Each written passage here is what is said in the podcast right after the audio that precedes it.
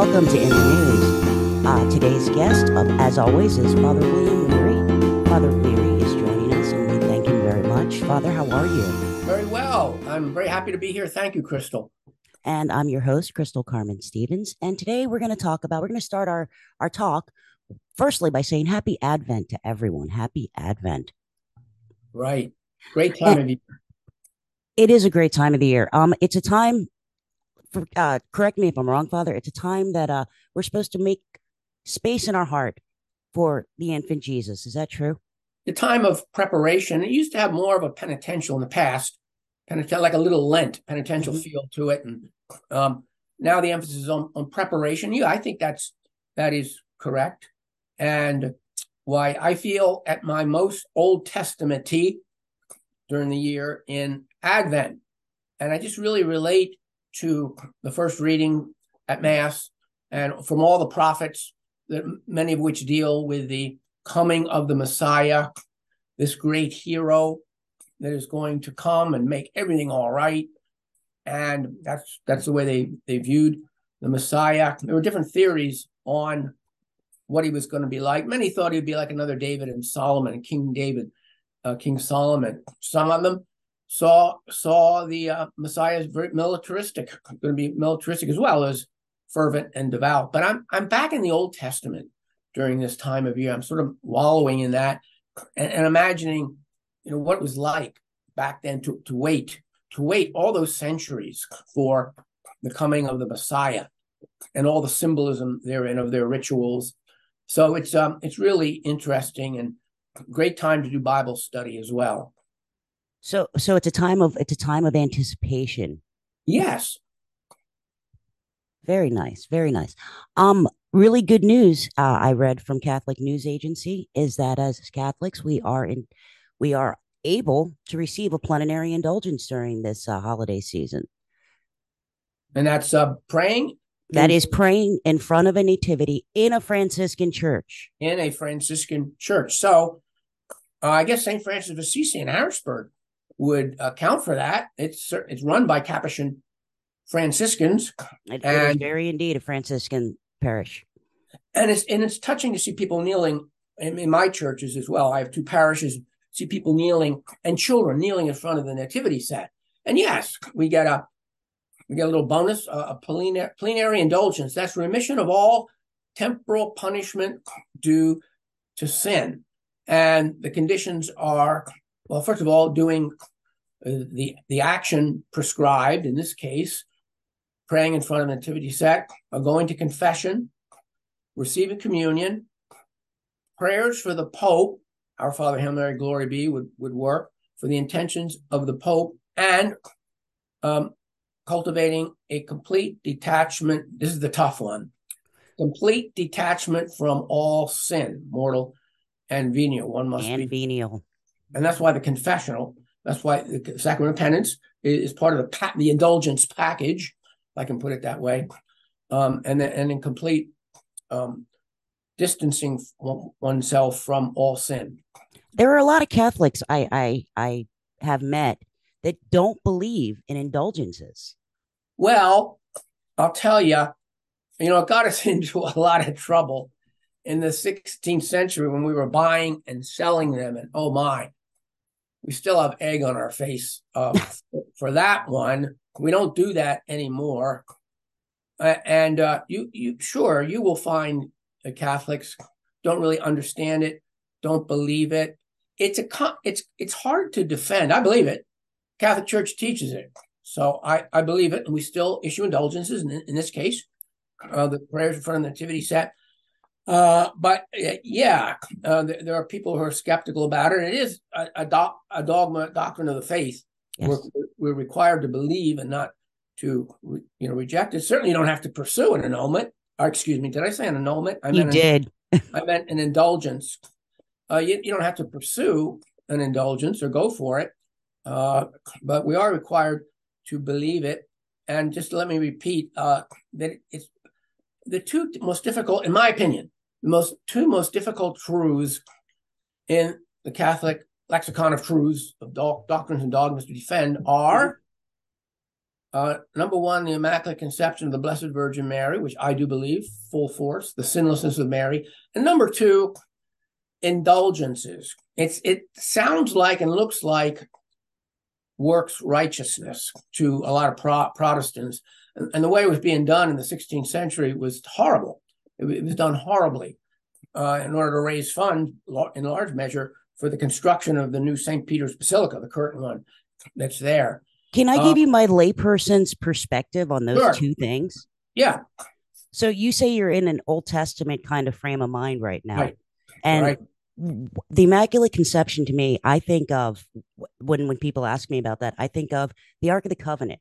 The Ark of the Covenant was very specifically made. Yes. You know, and to see it, nothing unclean could be anywhere near it. Correct. So the Virgin Mary is the New Testament in my in my layman's understanding, the New Testament's Ark of the Covenant. How could how could God come into the world through a vessel that is not yeah. a thousand percent pure?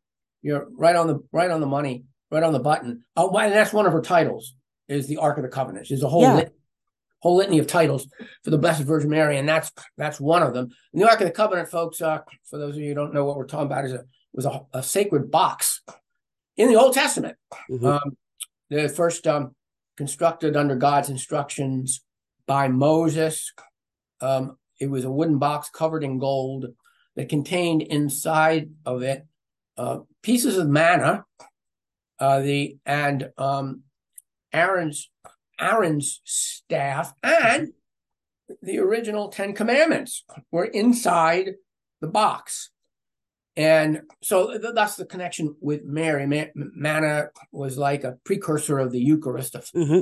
symbol of the Eucharist. Um, and the Ten Commandments, the Word of God. So yes. Mary carried the Word made flesh within her, um, Aaron's staff. And then there were the angel statues. It was an exception to the hard, fast rule of not making any statues. They weren't supposed to make statues, but they did um, under God's directions. Two angel statues with their wings spread out over the box that provided a kind of a seat for the invisible presence of Almighty God. Uh, that Ark of the Covenant um, was kept behind the back the back curtain of the temple, first in the in the tent, and then when they built the temple, they, they replicated the uh, design of the tent into brick and mortar, and that Ark of the Covenant was behind the curtain. Nobody went back there except the high priest, and mm-hmm. only one day out of the year, Yom Kippur, where he would go behind the curtain. Actually, made a couple round trips, I think. Um, and well, one one of the rituals was sprinkling blood of a sacrificed animal toward uh, the Ark of the Covenant. A little bit strange, uh, but that's what they did under God's instructions. Nobody nobody went back there. Um, so, and the Ark of the Covenant has been lost, according to uh, we're not sure where where it is. According to no. First or Second Maccabees, uh, the prophet Jeremiah, as the Babylonians were coming in to destroy the, the first temple and the land, he had it sent to Mount Nebo. Supposedly, that's what's in Maccabees, to a secret location mm-hmm. that has never been found. Although, got to tell you, the Ethiopians claim to have it. They do indeed. Ax in Axum, uh, it's in a, it's in a chapel.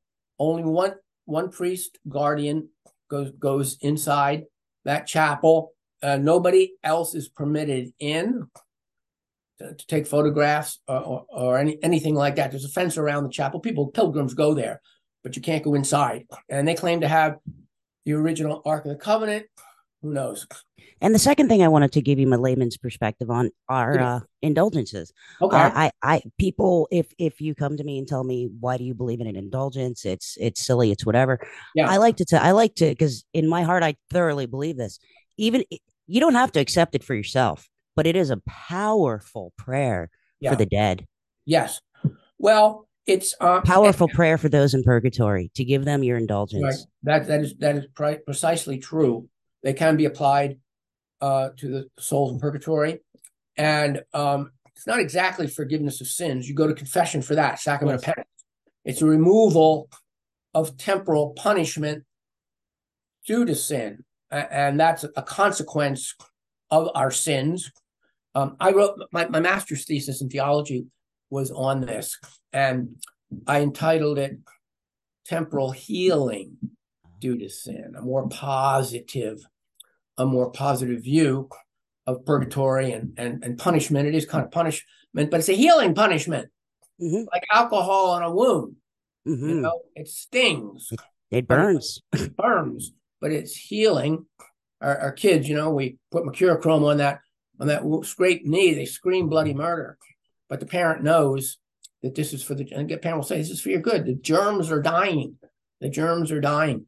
So uh, in, indulgences are well, plenary means full. So there it's full remission of all temporal punishment due to sin. Um, I um my opinion here is that it's, it's ultimately up to God whether or not the person quote unquote earns the indulgence. There are also there are there are also um partial indulgences. Sure. And partial and and temp- temporal. Other plenary indulgences, uh, works or acts or uh, uh, praying before I think it's a holy hour before the Blessed Sacrament, doing the stations of the cross. I'm not sure if it's public and or private. I'd have to there's a handbook on indulgences, believe it or not. Enchiridion, it's called. The Enchiridion on indulgences is on my bookshelf, and I can't locate it right now, but it's somewhere there. And uh, there, there, are other um, actions w- w- whereby saying uh, a rosary are, in a church, I do believe, gives you an indulgence. Yes, I believe that's correct. And there's there's various ways. Removal of, of the temporal punishment. First, you have to go to confession. Yes and then and then uh, removal of the temporal punishment. Great. Good so, ladies and gentlemen in our listening area, please go visit St. Francis of Assisi in Harrisburg and pray in front of their nativity. And don't forget their poor box because they do incredible work there and yeah. they need to be supported. Yeah. So true. Soup kitchen. Great soup, soup kitchen. every day. Every day. They feed okay. They feed the people of uh Allison Hill and beyond every day, fresh, wonderful. Other, there's at least one other Franciscan church um, uh, up in the coal regions. I think it's Shamokin. Shamokin? Yeah, I believe so. So if you're listening and you're near Shamokin, please go to the Franciscan church there. And also, don't forget their poor box. Yeah. Right. All right. So we're going to take a break for a moment here, and we're going to come back with our second section. We kind of got off on a tangent with indulgences, and, but uh, it's something I think is very important, and uh, I think that uh, we as Catholics don't we don't appreciate the richness of the treasures we have. So right. we'll be right. Welcome back, and we are back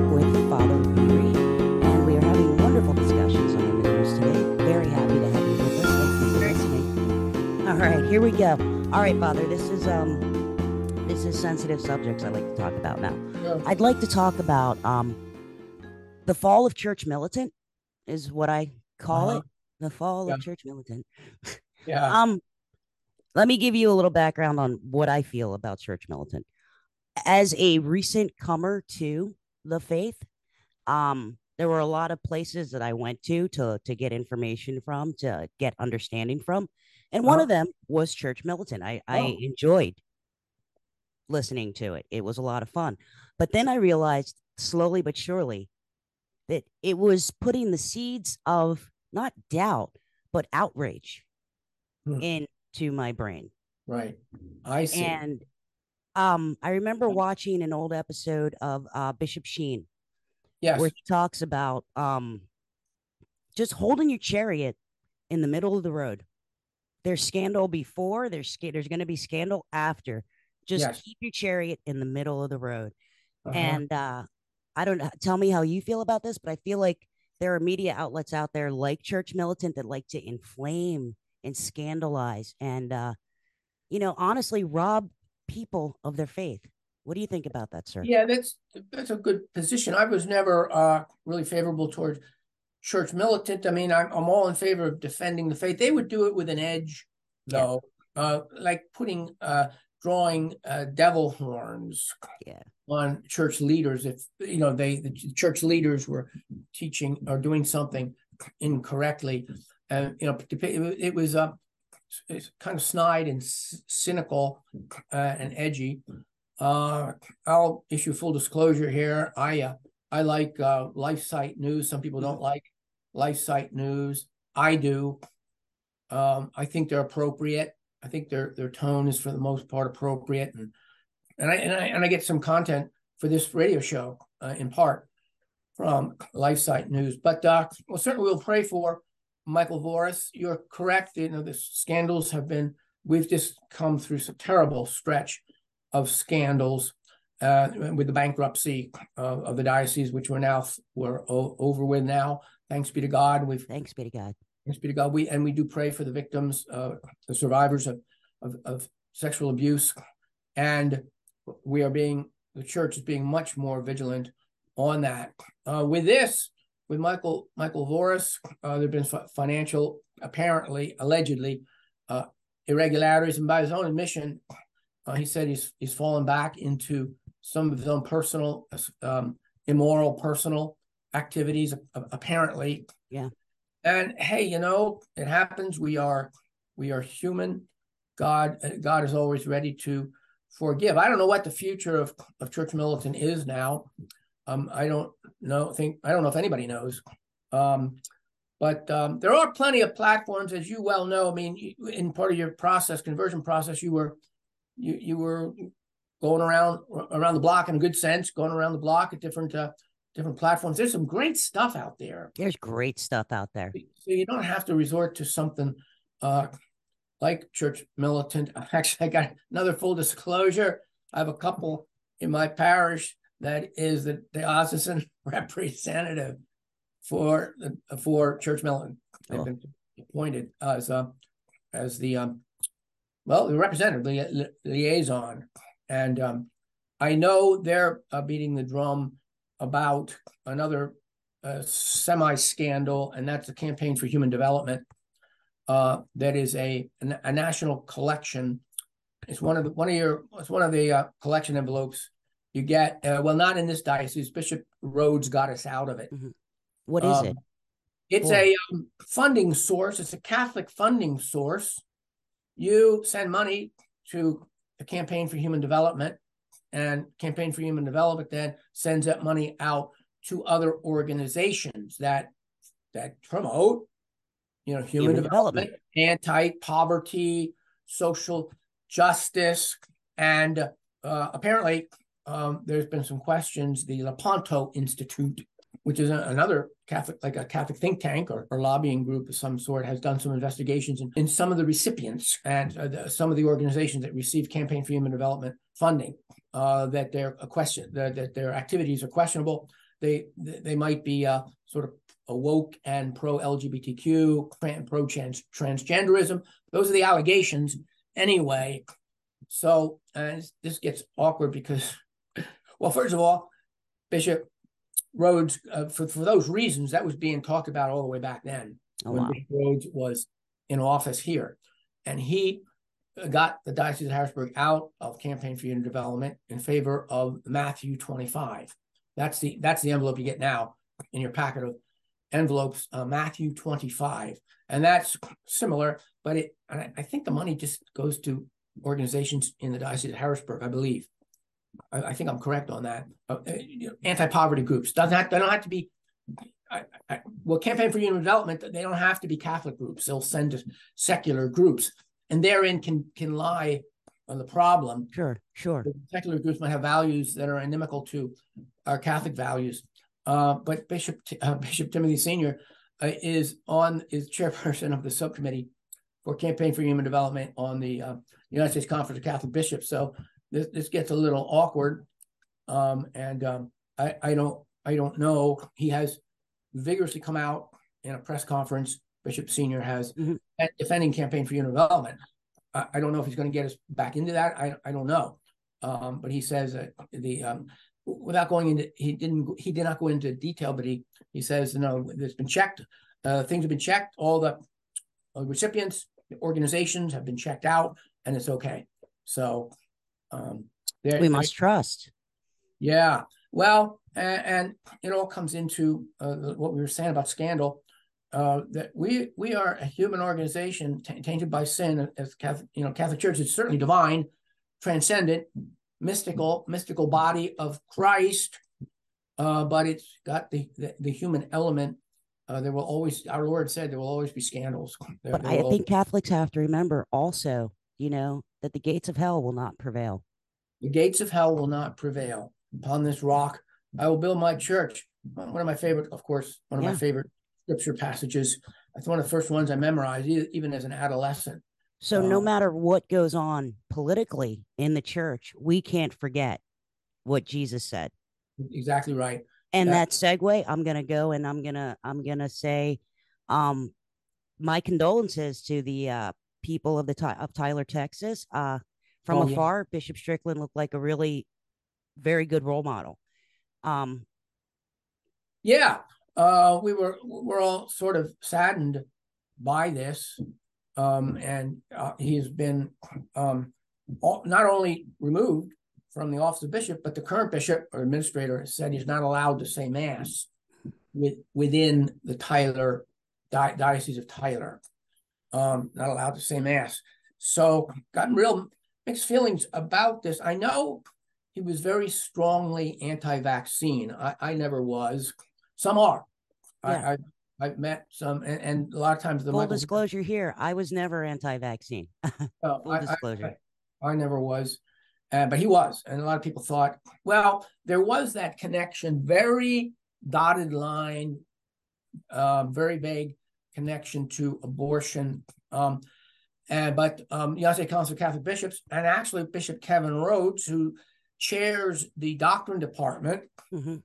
of the United States Conference of Catholic Bishops, came out with a statement on that that it was sufficiently at least. Uh, there was one I forget the names of the Pfizer, Moderna. Um, uh, there, there was one that was morally preferable uh, that had no connection at all. With I thought the MRNs were not made from that.